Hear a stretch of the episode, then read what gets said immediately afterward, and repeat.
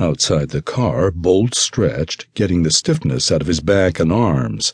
Then he put on his tan, lightweight summer jacket, hiding his shoulder holster. He stood listening to Morse Radio D3, and when the bald agent finished, Bolt spoke to him without turning around. His hard eyes stayed on the two Latins, walking toward the black sitting in the green Thunderbird.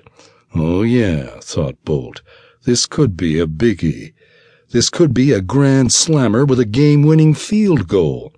Let's roll. Move in slowly and keep the hell out of each other's range of fire, okay? I had that in mind, said Carson softly, smiling at Bolt as he walked past him. Bolt grinned at him and waited for the big black agent to circle around. Near them, a car pulled out, and a woman laughed as the car headed toward the exit.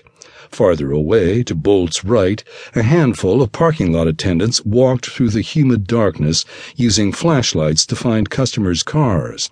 Lights from tall steel posts ringed the parking lot, filled it with long black shadows.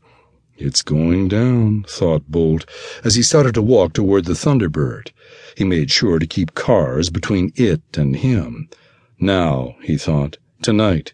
Closer to nailing Blue Star and the bastard who supplies him with money.